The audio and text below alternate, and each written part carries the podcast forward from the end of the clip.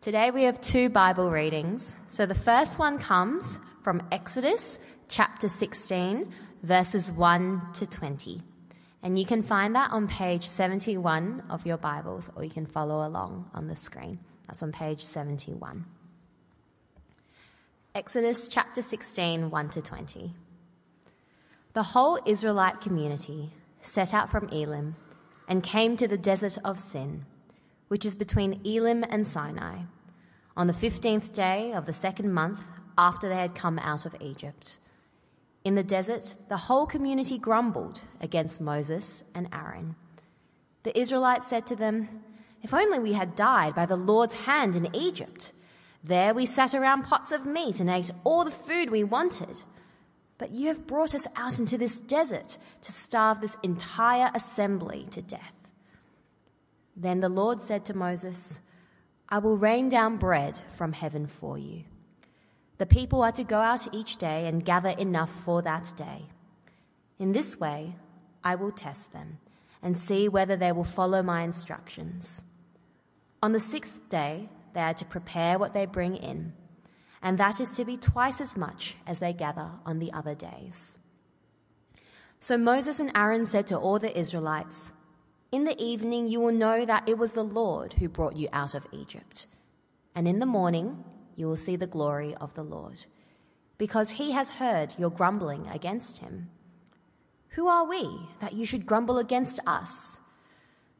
Moses also said, You will know that it was the Lord when he gives you meat to eat in the evening, and all the bread you want in the morning, because he has heard your grumbling against him. Who are we? You know, you are not grumbling against us, but against the Lord. Then Moses told Aaron, Say to the entire Israelite community, Come before the Lord, for he has heard your grumbling.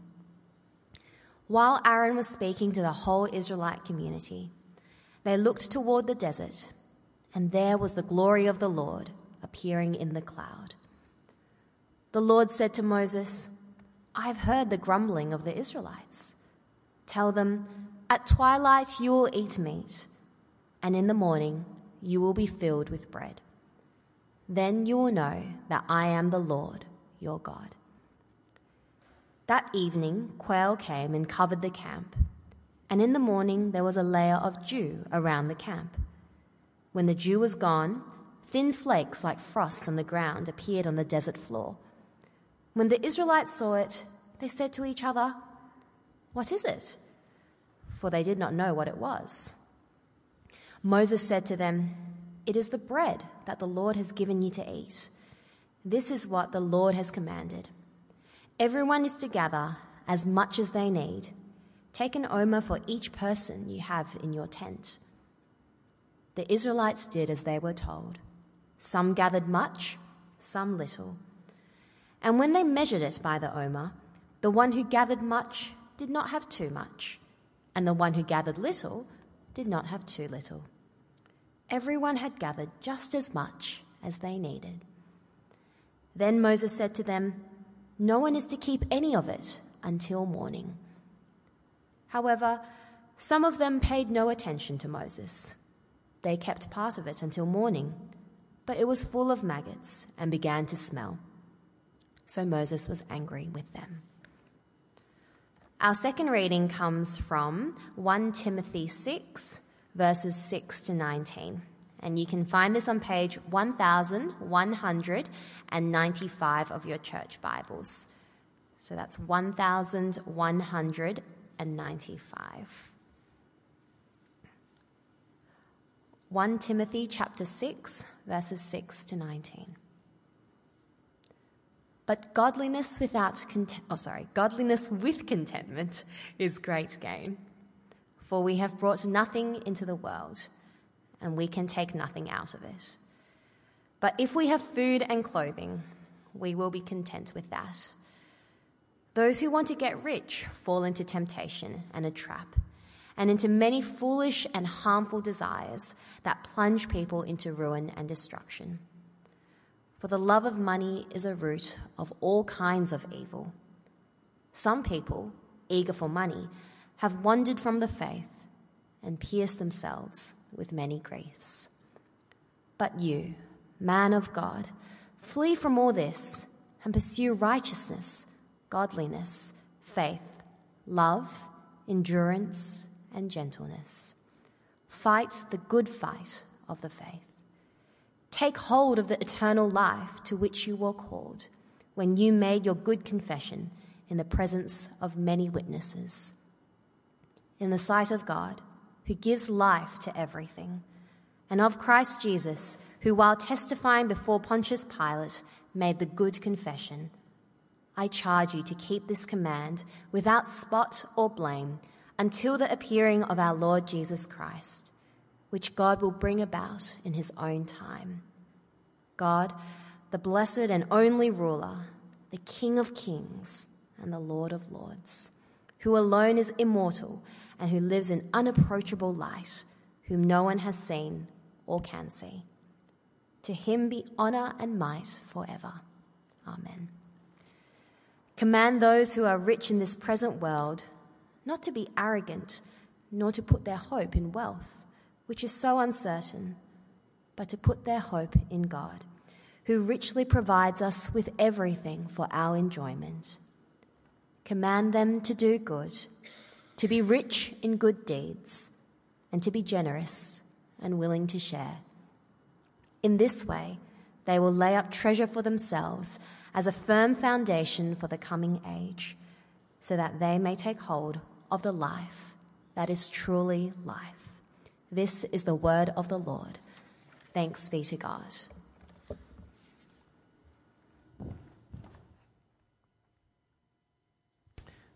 Good morning, everyone. Welcome to church. My name is Prash. I'm the senior minister. A very warm welcome. You're new or visiting us, and uh, happy Mother's Day to the mums in the congregation uh, and who are watching online. Uh, if you're joining us for the first time, or perhaps after a while, we're in a series looking at the topic of our wealth and our possessions. We've done two weeks, and we're into week three. And if you remember, or if you were here last week or listened along subsequently, I left you with a challenge last week uh, to be more generous. I said, in fact, one of the ways that we, um, we disempower wealth in our life, right, we don't find ourselves um, under the power of money, is by learning to give more and more of it away. And uh, if you've been following along this topic, the, I guess the, the one of the key questions that we now arrive at is how do we become more generous?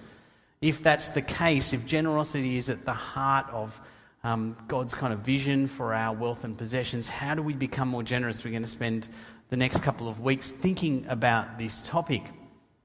Now, t- talking about generosity um, is, a, is a topic that's always fraught, but maybe it feels even more so. Some people might feel that this topic is um, inopportune, uh, pastorally insensitive, because we live in a time of kind of interesting economic um, uh, climate. Uh, it's true, of course, that the interest rates have gone up. Uh, so there's just an anxiety in our world about money. I always love these. Look at that. Even when it's going down, it looks threatening, doesn't it? Like the jagged arrow that kind of goes up and into your heart such as the anxiety. I mean, there's, there's great, great problems in the world, and the main one is that interest rates are going up in Australia. Um, this, is, this is the climate we live in. And you might think, well, why are we talking about this now? Maybe we should be thinking about this later on down the track uh, when things have calmed down a little bit. But it's interesting because the Bible talks about money often in, and wealth in times of anxiety.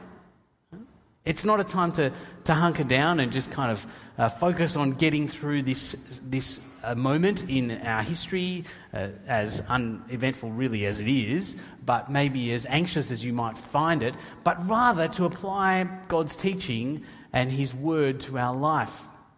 In the first account, we had two accounts read. The first one from Exodus 16 we come to a moment in, in Israel's history, very important moment. They've just left Egypt, they've been freed from God after 400 years of, um, of slavery, 400 years of slavery under brutal pharaohs. God has rescued them from that. And He's brought them out. And, and this is how they respond. The Israelites say to them, that's to Moses and Aaron, if only we had died in the Lord's hand in Egypt. There we sat around pots of meat and, and all the food you wanted. We wanted. I mean, it's probably a, a hyperbolic response or a, a rose coloured response to what. They did have food, though. The reality is, in Egypt, they at least knew where they were going to live and they knew what the source of their meal was on a daily basis. But God has brought them out of Egypt, out of slavery and bondage, but they do find themselves now in the desert, literally.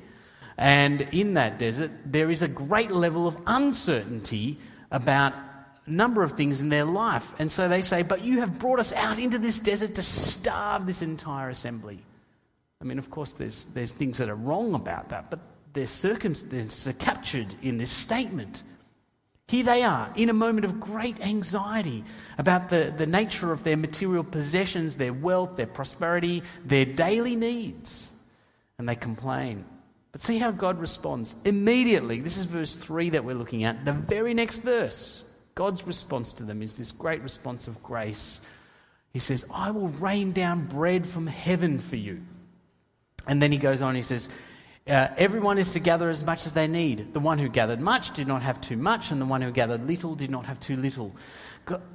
God's response to their anxiety and to their grumbling is this generous promise that He will provide for them. And so the starting point of the Bible is actually God will provide for you. He will provide for you. And He'll provide exactly, and He'll rain it down on you.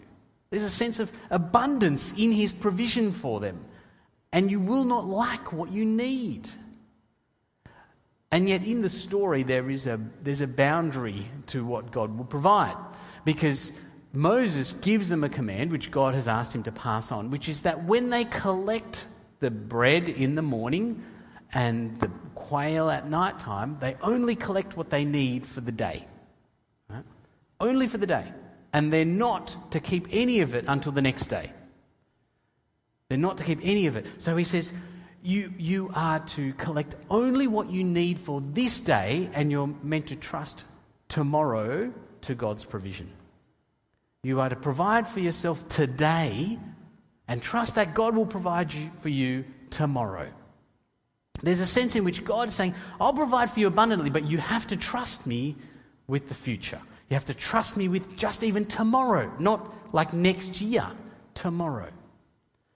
There's a lesson there for the Israelites, which then gets drawn through the Bible to apply to us as well, because Jesus, in the um, in his Sermon on the Mount, teaches his disciples to pray. And you, if you know the Lord's Prayer, which we pray regularly here on a Sunday, and it gives us a bit of a framework for the things that we can pray and how we should pray.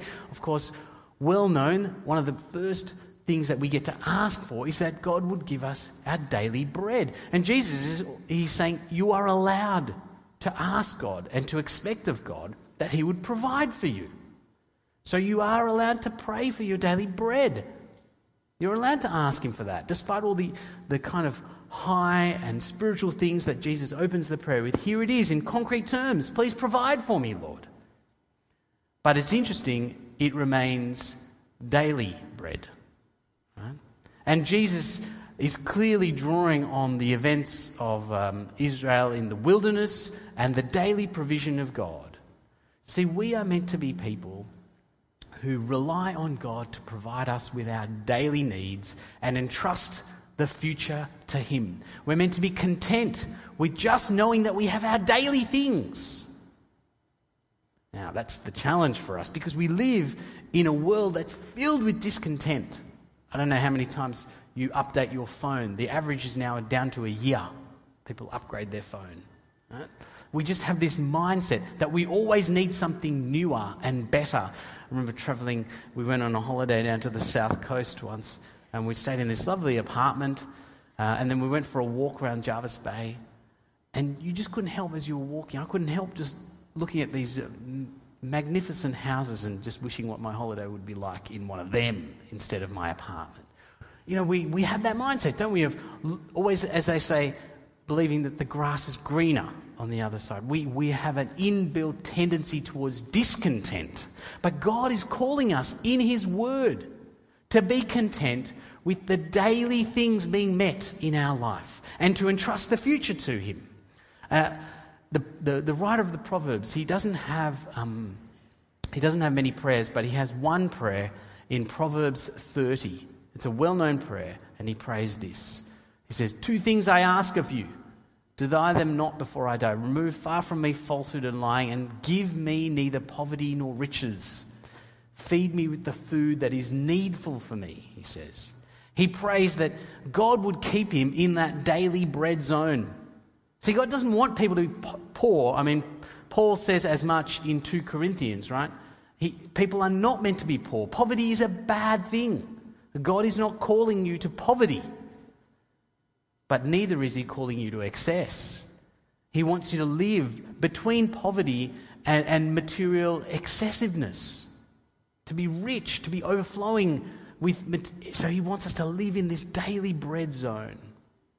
And, and in the New Testament, Paul picks this up in the second reading, 1 Timothy 6, which was read for us. It's a, it's a book to Timothy. It's Paul teaching Timothy how to be a leader of God's church, but it's also got implications for us. And so he opens, he says, Godliness with contentment is great. You know, we think godliness, oh, that's, yes, God wants me to have a morally righteous life. And there's some truth there. But he says it's, it's the morally righteous life that is combined with contentment. Right? Contentment with our stage and what God has given us.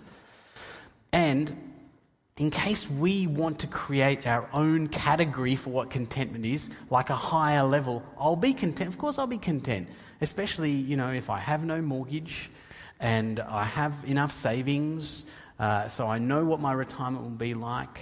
I'll be content if I live in a particular house and drive a particular car and my children have a particular education. I'll be content. But no, Paul really lowers the bar here because contentment for him is if we have food and clothing talking about the daily things of life here. We'll have be sustenance and protection. And he says that is what we should be content with. That is what you, Timothy, should be content with. That's what we should be content with. See, God is calling us to be content, but there's a purpose to this. the start of the Timothy, actually, the Timothy passage, very helpfully in the New Test, in the NIV, broken into three paragraphs, and those paragraphs are really helpful for kind of following his thinking. In the first paragraph, he's talking about contentment, the need for it. That godliness with contentment is great. The last paragraph, if you look at it, says generosity. He talks about being rich in good deeds and generous with your wealth and possessions. And Paul's point is that contentment is what leads to generosity. We asked, at the start, how do we become more generous? The answer is we have to be content with the life that God has given us. We actually have to be content with a simple life in some ways, content with the simple provisions, the daily provisions of our life. And it is when we're content with those things that we open the door to generosity. If, if you want to grow in generosity, you want to grow in contentment. Paul's thinking. So, what does it look like to live like a, a life uh, which is content with our, our daily bread, so to speak? Well, I've got three things. These are, these are just my reflections, um, applying the principles here, but I think, I, think, I think they have strong merit. The first is you really need to work out what you really need in your life, not what you want. Right? You need to work out what you really need in your life, set that as your kind of your benchmark, and then be willing to give as much as possible of the rest of it away. Uh, I, I used to often tell this to young, young, younger Christians who were leaving full time study and going to work. I said, You're going to get more money than you've ever had before in this moment. Your choice is to work out the kind of life you really need, not the kind of life you want, and then get in the pattern of giving the rest of it away. And to actually consider your spending and the use of your wealth and possessions in light of what you really need, not what you really want. And in this diagram, you see the, the if you can see it on the screen that's near you, the, the unbroken line is really trying to, trying to reflect our understanding of what we need. And And the, uh, the broken line is perhaps how we normally think of our money. But the value of this is once we start to conceive of what we really need, not what we want, we start to see the opportunity to be generous open up to us. Now, you might look at that, and I remember when someone counseled me this when I was quite young, I found this just almost obnoxious. It was very, I just could not. I said, and I, I reflect on it deep down. What I was thinking in my heart was, but that's my money. But think about what we said in the first talk. It's all God's, actually, right? Sometimes what we think of is we think, this is, this is all my money, but it's actually all God's money. The difference is that what's below the line is what God has provided to meet your daily needs. What's above the unbroken line is what God has provided you to be generous with. And so we have to really, we have to actually do the hard work of reflecting on what do we really need, and then therefore, what, what can I release to be generous? So the first thing is work out what you really need. The second thing is to make choice, a choice to live a simpler life. Make a choice to live a simpler life. Okay? And that's actually a daily decision.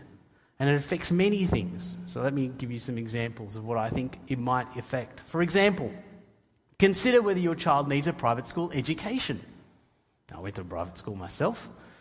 Um, I'm on the council of this private school. But I think, and I, so I can see the value of private schools for some children.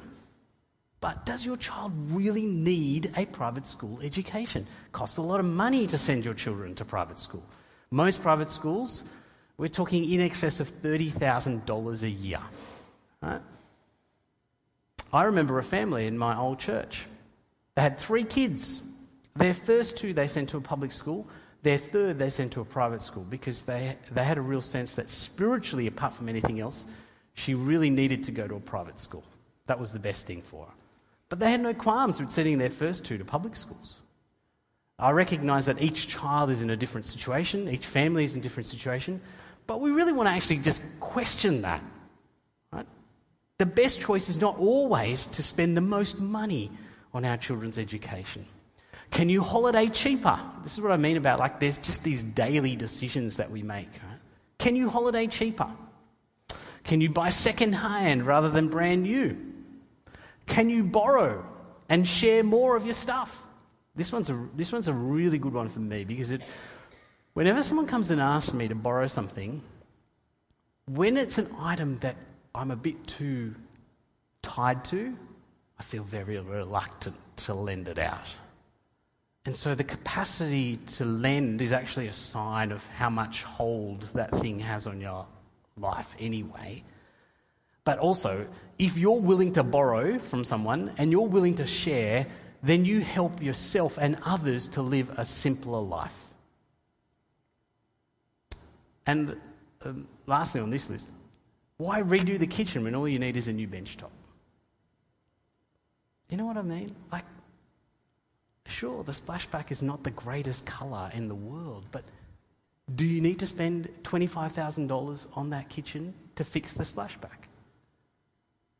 I mean, I know what some of you are thinking. This is crazy stuff. It's all well and good. The church paid for your splashback. My point, my point is, you did. Thank you. I love the colour, by the way. Whoever chose it, fantastic. But my point is, we are God's people. And we're called to live a different way with the things that God has given us because they're actually His, not ours. And making choices to live a simpler life frees up more of the stuff God has given us for us to be generous with it. The third tip find joy in the simple things. Now, one of those paintings is a Renoir, the other one is painted by my son. I'll leave you to decide which is which. One of them gives me considerably more joy than the other. I'll leave you to decide which. You know, actually, one of the keys to dealing with our wealth and possessions well is to see the joy that simple things can actually provide us with. You don't need to believe the lie of the world that if you spend more, you'll be happier. Your holiday will not be remarkably better because you chose to fly first class instead of economy. You won't say, I went to the Grand Canyon, but let me tell you about the plane flight there. But the great lie of our world is if you spend more, you will be happier. But that's not true. And we have to just we have to find joy in the simple things. It will unlock our capacity to actually live a simpler life and therefore to have more to give away and be generous with. And I really want to call us to do this because this is a profound statement to your to those people who know you well, who are not Christians, they will look at your life and ask questions about it. They will look at your life. This is a great way to utilize the things you have for more than even just material generosity, but maybe to make a spiritual impact in the life of someone. Now, there's a question here, which is what about the future? What does that mean for the future if we talk about daily bread, right? Uh, what do we do about the future? Should we do anything about the future? Or should I just kind of wake up every day and hope that God will put a meal on my table? Well, I think there is definitely in the Bible um, provision for savings, right? So the mentality of saving is not written off by the scriptures. And Jesus saying, Give us this day our daily bread, is not him saying, Therefore, do not ever save, because I think we see examples in the Bible and wisdom in the Bible which helps us in this. I mean, the story of Joseph in Genesis, which we'll deal with in our next series, is a story of God setting Joseph up to save a seven years' worth of grain in order to provide for the Israelites during seven years of drought. So there are examples where God specifically sets someone up to do it. And I think there's a few principles. I've, cho- I've pulled some out from, from the Bible. I haven't got all the passages, but I've got the references here for those who are taking notes, and you can take notes if you want. So here's some, prefer- here's some principles I think you can apply. First of all, storing some wealth is not out of line for the wise. Proverbs 21:20, where it kind of says, the wise person's house is, has treasures and wealth in it. So it's not out of line, if you're a wise person, biblically speaking, to have some wealth and treasure in your life. Because remember, we, we have to avoid the, the mistake of just kind of polarizing our thinking about wealth. It's either just really good or really bad. The Proverbs trying to say, actually, there's some, that's, that's not a bad thing, actually. It's not out of line with being wise. Secondly, leaving an inheritance is a blessing, or I guess um, uh, is it has the capacity to be a blessing. Uh, another proverb there, Proverb 13. It's not a necessarily a bad thing to leave an inheritance for your children. In fact, it, it's probably a reflection that you have been blessed in a certain way, at least materially, that you're able to leave an inheritance. Thirdly, we shouldn't be a burden on other people. And Paul says repeatedly, 1 Thessalonians and then 2 Thessalonians, that we are to work hard and not be a burden on others. Right? And so it, I think this is where you, you can see a mandate, for example, for a retirement fund, right? When you can't work like to the same capacity or efficiency that you could beforehand, it's worthwhile actually storing some money up to ensure that you are not a burden on other people in that season of your life. So there's some value to that. Fourthly, uh, providing help to uh, those in your household is a good thing. In fact, it's, it's a necessary thing, says Paul earlier in 1 Timothy.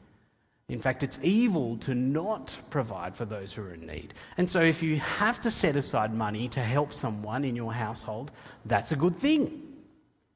Fifthly, Paul actually um, admonishes the Ephesians and says, You need to work and earn so that you can be generous to others. It is good to store up your wealth in order to be generous to others.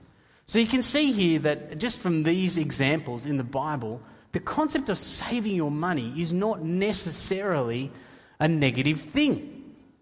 But what's interesting, actually, if you look at all these, is there's a principle behind them. It's not just it's okay to save. Savings have a place, especially when they're geared towards serving others. Right?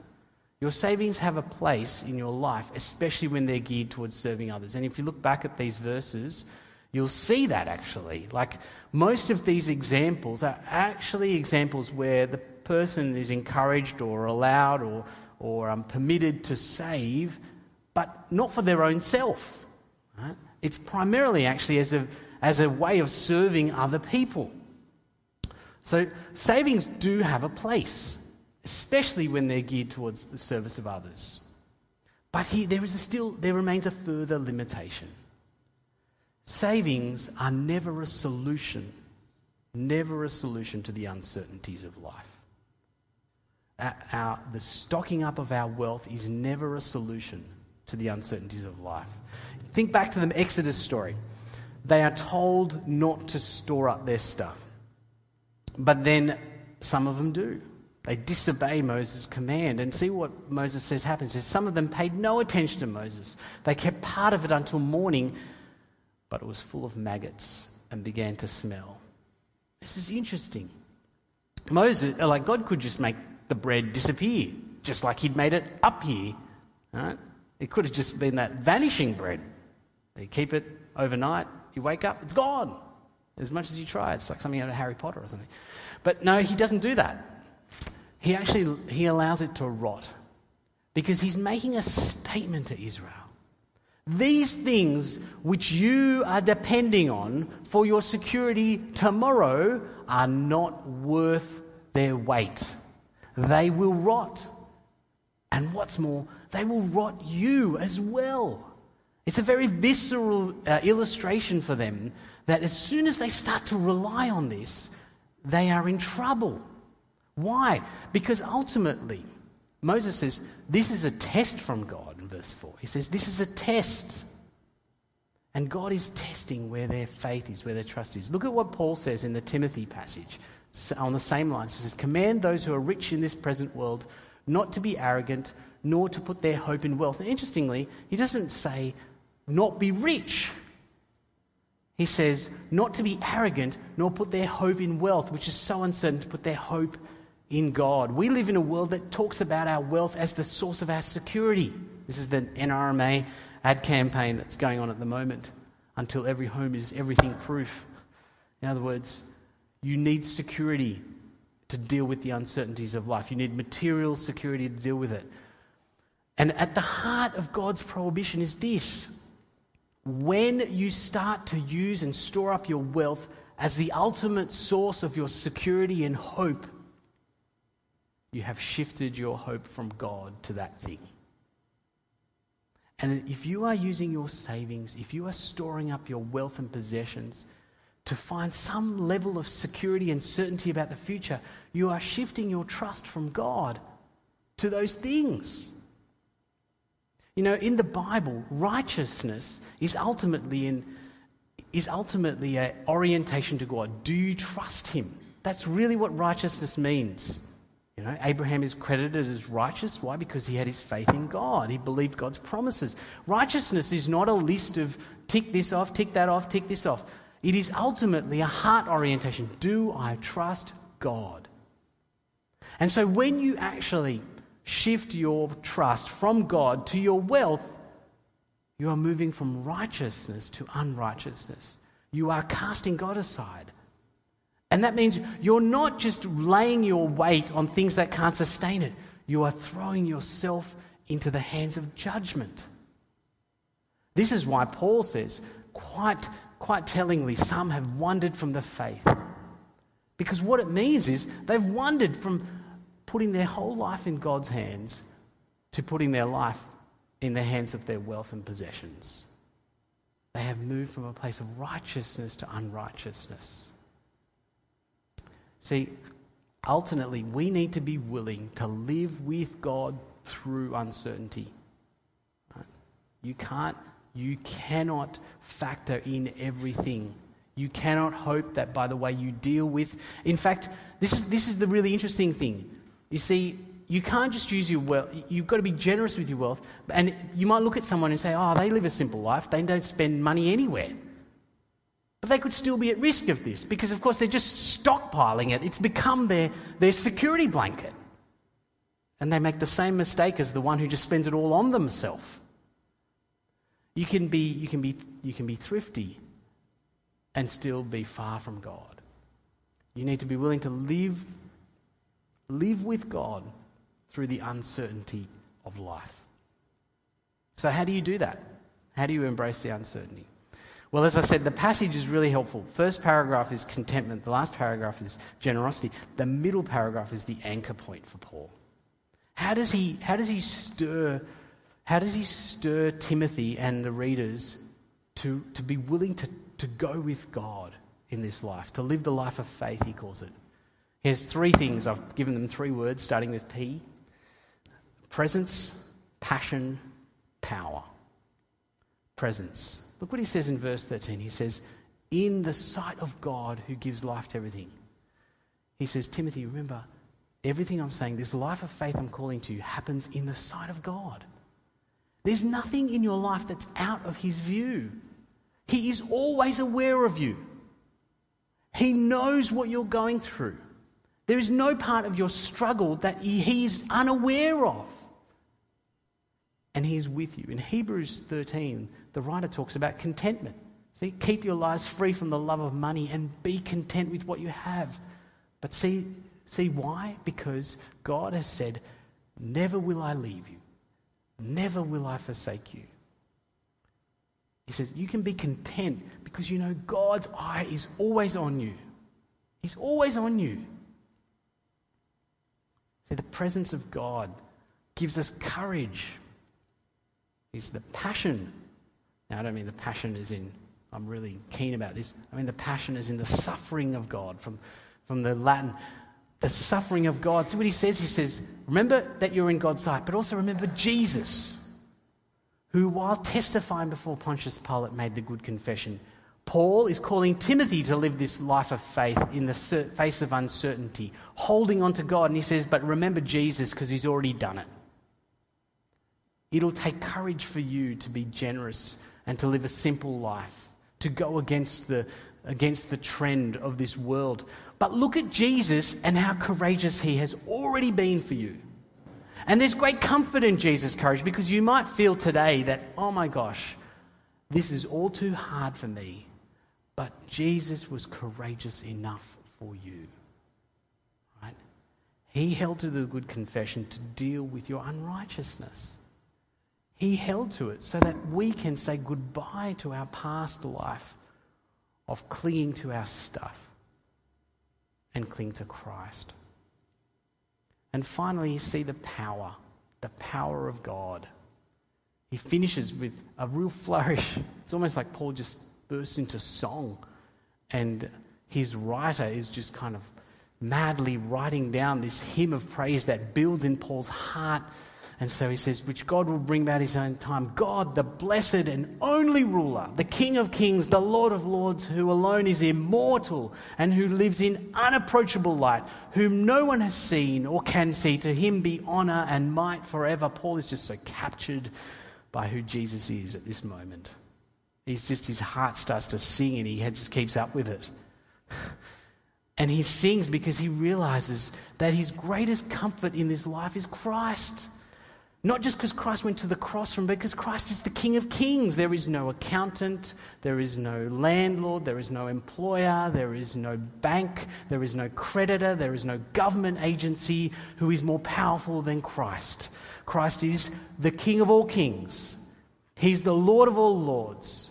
He genuinely is in charge of your life. Even in the moments when you forget it, He remains in charge of it. And no one can approach him. In other words, no one can, can, persuade him otherwise from his task and goal in this life, which is to make you more like him. And this brings such praise to God, because praise to Paul, because see, God, God is not asking you to live with no security. He is your security blanket.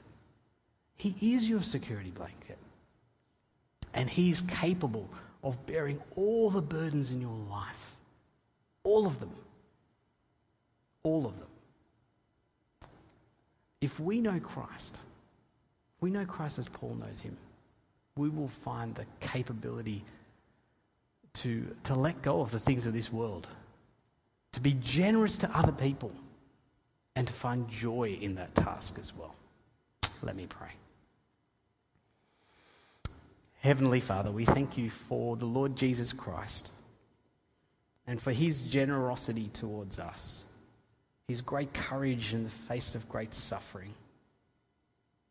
his continued presence in his life and his sovereign power, which assures us always, always, you have us in your hand. Lord God, would you unlock in us a spirit of generosity as we cling less and less to the things of this world in sight of the King who rules all things. Help us to be people who, who are happy, willing, able to give away much of what you've given us in order that we might bless others, in order that we might enrich their lives and point radically to the work of Jesus in our life. We pray this in his name. Amen.